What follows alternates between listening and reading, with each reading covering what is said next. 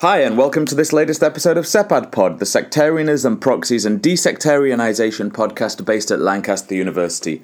I'm Simon Mabon, and today I'm joined by Abdullah Baabood. Abdullah is someone whose work I've long admired. He's doing a lot of fascinating work on the Gulf, on Gulf EU relations, and at present he's visiting professor at the Middle East Institute at the National University of Singapore. Abdullah, thank you so much for joining us today. Thank you, Simon. I'm also an admirer of your work, and thank you for this opportunity and the kind invitation to be with you. You're very kind, Abdullah. Thank you so much. Abdullah, can we start by by uh, me asking you what, what got you interested in in politics and political science, geopolitics, and and the Gulf politics, please? Yeah, it's a very uh, good question. Uh, Simon, a good question to start with. I was actually my background is business studies. Okay. Uh, and uh, I initially started my career working in business. Um, but I was always fascinated uh, with what is going around in, in, in, in politics. Right. You know, business is also kind of linked to politics in so many different ways. And I was, uh, I was interested in the bigger picture.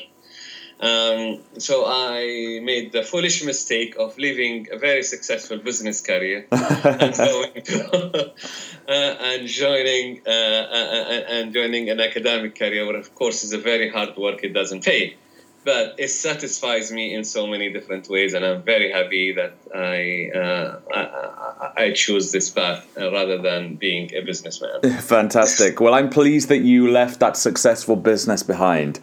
Abdullah, what was it? Um, what was it that you were working in? What was your business? Well, I was uh, working uh, in uh, almost a conglomerate. Okay company that has offices in Oman, uh, but also in the region and in Europe and the United States. And basically, it was involved in so many different uh, uh sectors. Um, um, being, of course, you know the, the, traditional ones like constructions and engineering, consultancy, um, uh, trade, um, travel and tourism, investments and um, it was it was like you know almost doing everything. It's one of those kind of family uh, businesses that had uh, an interest in many different sectors. Right. Uh, i uh, eventually became the managing director uh, oh wow. of the organization. Uh, but then I decided that it's it's not me. I wanted to do something else in life. Well, the organisation's loss is, is definitely academia's gain. So I'm really pleased that you uh, you decided to to change your career. Was there a moment, Abdullah, that, that prompted this move? Was there a particular inc- incident or, or, or moment in time that you thought that that halas, this isn't for me. I want to go into academia. Um, I think Simon, I I always loved research and books, uh, and always loved reading. And um, I did not have the time while I was in business to do to do so. Right. I always also enjoyed having uh, good friends around, and I thought while I was in business, it is all about interest. Uh, and what you can get uh, from me or what I can get from you, but it is, a, you know, real friendship wasn't there. I didn't feel it. And and also I was working very very hard. And one day I fell ill and I was in uh, my hospital bed uh, doing uh, some treatment. And at that moment, it occurred to me. Uh, I started thinking, you know, is this really what I want to do in life? Right. Is it all about money, about profits? Uh, bottom line and all of that, or is there something else that I uh, I should do that is uh, you know is more satisfying in so many ways? Um, so um, I, this is when I started thinking about academia, and of course I am happy with it, but my family isn't. Uh, yeah, I can understand. That my children keep blaming me. They said, "Dad, when you were in business, we used to fly first class, in top stars hotels, and now we're uh, going shuttlecraft, cheap, cheap accommodation. Uh, but it's very satisfying in so many different ways. Sure, uh, your poor children, but I can imagine it's far more fulfilling for, for you. Abdullah, how did you do this then? You you decided that academia was, was right for you. So then, did you decide to go and do a PhD? Did you transition straight into research? What was the what was the trajectory? Well, I I, I, I went. Uh, I left business. I thought I'll go out initially uh, to do uh, uh MBA, uh, which I, I did. Uh, and when I finished, I realized that I didn't learn much. Um, and since since most of the things that I learned were I was already practicing in business, it it was interesting, but it wasn't kind of very fulfilling in in many ways.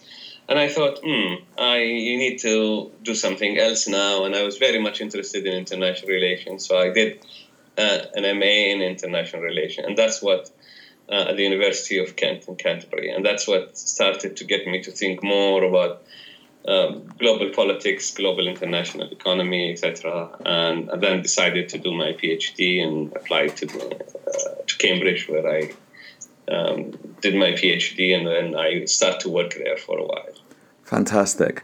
It's really interesting that, that you're you're contextualizing this because looking over your your career, Abdullah, you've got such a, a wide range of interests.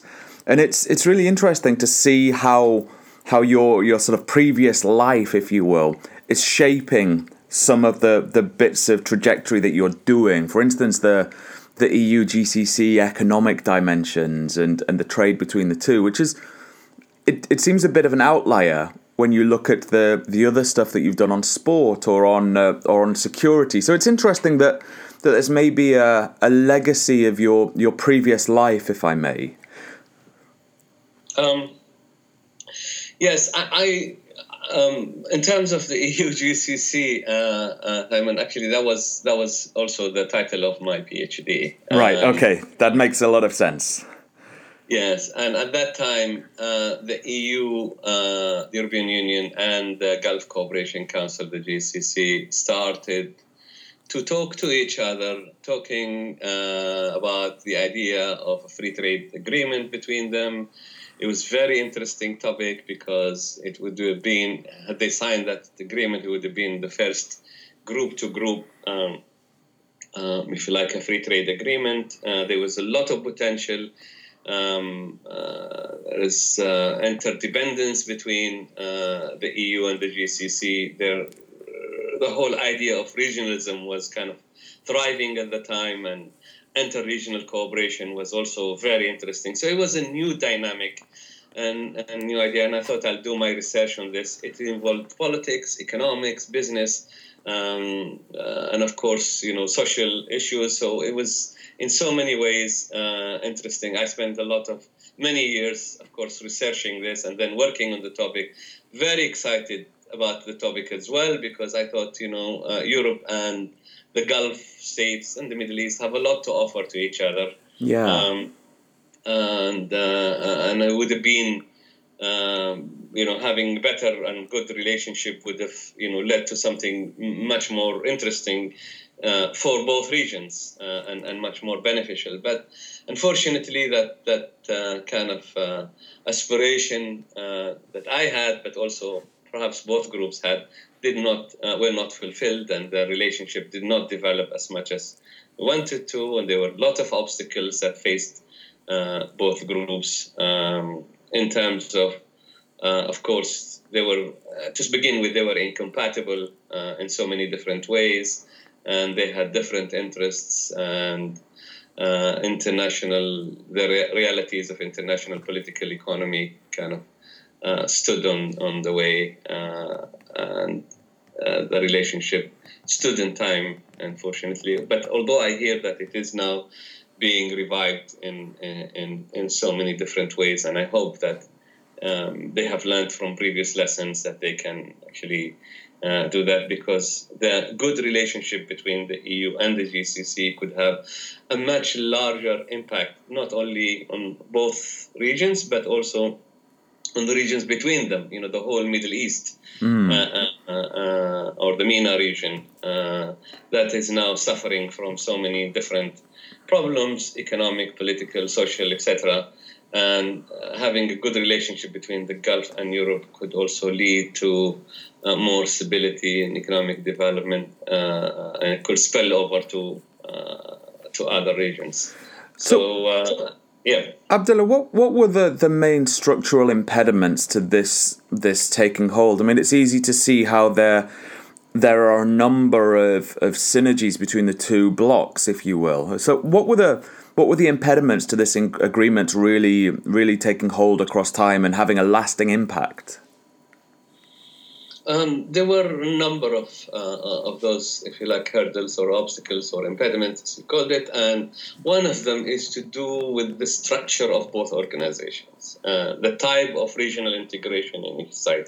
Europe, of course, followed a very much deeper. Uh, uh deeper integration uh, level that's led, of course, to the EU and and you have a commission that has competence that it can negotiate, on, uh, especially on trade issues on behalf of member states. While the GCC was uh, uh, the type of, organ- uh, of uh, uh, integration in the GCC was rather shallow in so many ways, and there was no super national body like the European Commission within the GCC to be able to represent and negotiate on behalf of member states. Uh, they also the composition of the GCC itself. Um, we have you have one large country that is Saudi Arabia, and uh, other five smaller countries. And Saudi Arabia dominated uh, the organization or still dominates it. And being the largest economy, the largest country, uh, the most powerful, um, other uh, Gulf states just followed the Saudi line, um, and uh, Saudi had more, if you like, interest with the EU than than the others. It was a bigger market, um, so uh, the Saudis also had an issue initially with the European Union because of their industrialization and their moving from um, exporting oil and gas to uh, producing petrochemicals that was met with uh, very strong resentment from the petrochemical lobby uh, and the chemical lobby, uh, uh, if you like, industry in, in Europe. Um, and that was a big, if you like, uh, obstacle sure, to the yeah. negotiations. so the petrochemical issue was one, but also, um, as, as, you know, the European um, Union had a say on how these um, uh, regional trade organizations are, are uh, being uh, uh, signed by the commission, and they insisted that certain conditions are uh, are met, and that is something to do with, of course, democracy and human rights, which, of course, created another impediment um, uh, within uh, the GCC. And then the Saudis decided that they want to um, add um, uh, they wanted to add export duties to their oil uh, uh, sector. And that was actually the final straw, broke the uh, camel back, as it were. Um, the European Union refused that, and they said, look, you know, this is uh, a free trade agreement, should not allow for something like this. And if you wanted to have extra duties, it has to be under certain conditions, and um, you know, the, the, ha- we have to meet, of course, the WTO rules and uh, and and the WTO plus. Uh, and uh, these export duties are not going to be. they will go against, if you like, the the spirit and the letter of a free trade agreement, and that basically kind of slowed down um, the right. negotiations. Yeah, and eventually the Saudis gave up, um, and I think both sides were getting tired, uh, and there was a fatigue, uh, if you like, in, in negotiation. But I hear that now it started to slowly pick up. But of course, the GCC now is in in a very bad shape, as you all know, and uh, there is no consensus within the GCC, and the GCC states are uh, almost at odds with each other. So I don't know where this is going to lead us. Sure. Um, I, am a little bit scared to ask this question, Abdullah, so I, I hope you'll forgive me. But I, I wonder what impact do you think Brexit will have on on ties and trade between the GCC and, and perhaps the UK and, and other members of the EU bloc?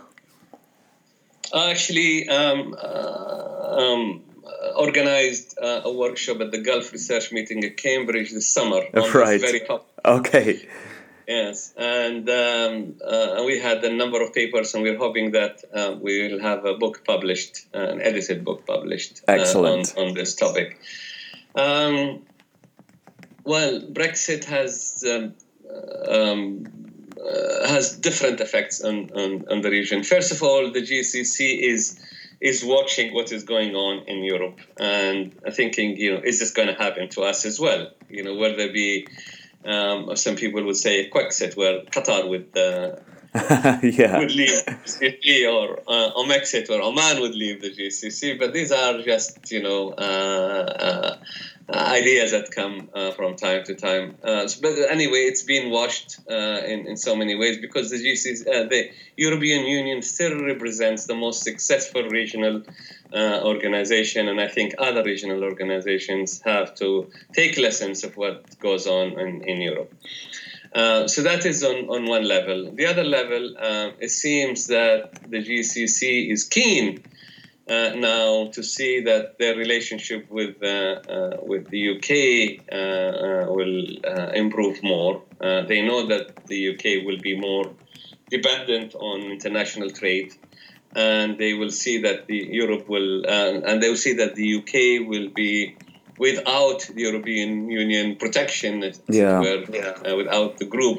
So they can impose certain conditions and they can benefit from this. Um, and I think they are looking forward for uh, more, if you like, cooperation with the with, with the UK. And it seems that the UK is also going to be desperate in so many ways uh, and wanted to have more uh, open up more relationship because they feel that they were constrained uh, by uh, uh, EU policies. Sure. So uh, there is there is uh, like if like a feeling that maybe trade uh, and economic level will continue, but maybe there is just uh, an aspiration. One have to look at the realities at the uh, uh, yeah. at the end. Yeah. Well, thank you for humouring so, yeah. me on that, Abdullah. I, I appreciate it, and I can entirely understand why you would have been entirely fatigued with Brexit. I know most of our listeners probably are, and I certainly am. But I thought it would be remiss of me not to ask you about it when we have you here. Oh yes, um, and I think there is also, you know, Euro, uh, the UK is probably finding ways now to have more involvement with the Gulf, not just economically, but also in terms of being involved militarily and security issues. And uh, you know, there are some good and bad things about this, which we will have to watch in the future. So Abdullah, you you've written a lot on on a range of other factors, and it'd be great to to talk more about some of those uh, another time. Perhaps I'm really keen to talk to you uh, another time about sport in the Gulf and sport and identity and and the evolution of, of some of these identities and the uh, the economic dimensions. But I want to talk a little bit about about Oman's role in the Gulf, if I may, and and I think there's been a lot of coverage of Oman, but not very much scholarly work on Oman's position in the contemporary Gulf. And this is where I think your work has so much value. So, can you tell us a little bit about what it is that you're you're trying to do when you're looking at Oman and its foreign policy and and its position in the GCC, please? Yes, um, uh, I don't know how much time we have, but Oman, as you know, Simon is. Uh, is a small country um, and, and has, of course, limited, uh, if you like, resources. And given its location, given its um, uh, economic, uh, military, uh, uh, and base, it is a country that has always, and also given its background and culture, it's a country that's always wanted to have peace. They know in Oman that they can only exist and thrive if there is a peaceful uh, uh, relation amongst uh, the countries and the region. And that is something that is really ingrained, if you like, in the Omani uh, political thought, uh, from the top leadership to, to the bottom. Um, and of course, they also wanted to have their own independence and they don't want to be dominated or bullied by the the larger countries, whether it is Iran on one side or Saudi Arabia on the other. And they sure. want to make a, you know, kind of uh, try as much as they uh, they can to play this omni-balancing game between the member states in the GCC and also the member states and the GCC and Iran. Um, and they know that also through economic cooperation, through more dialogue, and avoiding uh, you know conflicts and war that uh, that the region could uh, could uh, thrive and could uh, develop. So I think that are the, basis of what determines the Omani foreign policy, and they don't like what they see now. Whether it's the blockade on Qatar, because that affects the whole GCC uh, region and it affects uh, integration and the cooperation within the GCC and has built a lot of mistrust among the GCC member states at the leadership level, but also at the um, level of, if you like, the population. Uh, and they don't like what they see in terms of the antagonism with uh, with Iran. Uh, they think that Iran is a regional country, it has um, history and geography, uh, geography tells us and, and uh, reminds us that Iran is a very important country in the region. We do not necessarily like to have to, uh, we do not necessarily need to like everything they do, but there must be a way that we can uh, deal with them. And I think the Oman has found that way and dealing with Iran in, in a very constructive way uh, to the extent that Oman has really helped to uh, start the negotiations on the JCPOA, the nuclear deal agreement. Yeah. Trump has uh, had withdrawn from it now. Um, and even now, with all the situation and the war in Yemen, Oman is trying very hard to see if we can um, help in, in many ways. Of course, uh, on, on the level of humanitarian assistance, Oman is playing a very important role there. Uh, but also it's uh, making itself available and creating a platform where uh, the Houthis and perhaps the Saudis and the Americans can come and talk. So Oman is trying to make a useful role, uh, play a useful role by, um, to um, you know to peace and stability and security in the region. Unfortunately, this is not seen by um, some member states in the GCC as being constructive you know, we are uh, uh, we live in a world where there is uh, now polarization. You're either with us or against us. And Oman doesn't like to be um, in one camp or, or the other. So Oman sometimes is suspected by its neighbors that it's not following their line. Yeah. Uh, I think that is something that uh, they can never uh, be on one camp or the other. They will always opt to have independent line where they can help uh, a negotiation and peaceful coexistence. And I think that's that's why so many people view Oman in, in such a positive light. But Abdullah, my, my final question to you, and, and we must continue this at a later date because there's so much more that, that we can discuss. But if I may, one final question is why is it that that Oman rejects this binary, this this Schmittian view of, of ordering? Why does it say that we don't want to be um, either with X or Y, we want to have a more inclusive form of, of regional politics? Well, it, um, this game of uh, dominating the region that both Iran and Saudi Arabia are playing, playing is dangerous for the region. Uh, no one country likes to be uh, uh, uh dominated. And um, it seems that both countries are locked in into this uh, co- competition of hegemony uh, in the region. And this is what is really bad for, for the whole region. And Oman doesn't like that. Oman has as I said, you know, because of its history, uh, because of its geography, because of its uh, natural endowment, it, it, it wants to have its space. It wants to develop. Yeah. It wants peaceful coexistence. It doesn't want to be uh, dominated by its larger neighbors or, uh, uh, or bullied by them. So I think that is that goes along for uh, for many countries in the world. You know, no one wants to be dominated I mean, it's, it's very natural. But sure. also, Oman believes that only through constructive engagement of all the parties that you can have peace and you can have development. It also believes that development can only happen if there is stability. Uh, and we need to achieve that. And we need to achieve, and, and, and also more inclusiveness. Yeah. At the moment, as you know, the GCC is only for the Arab Gulf states.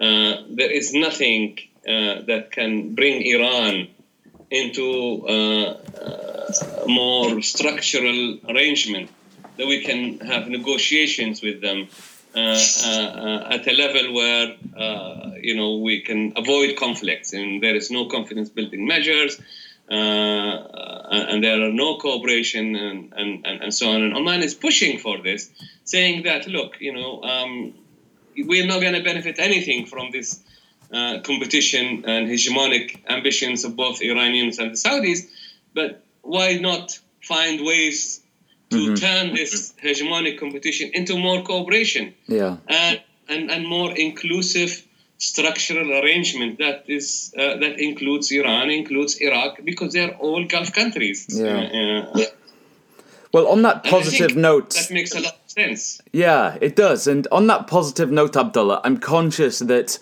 that we've taken up a lot of your time, and you're about to go and teach. So, so I will say thank you so much it's been a, a real pleasure talking to you. I've learnt a lot, and I look forward to continuing this another time.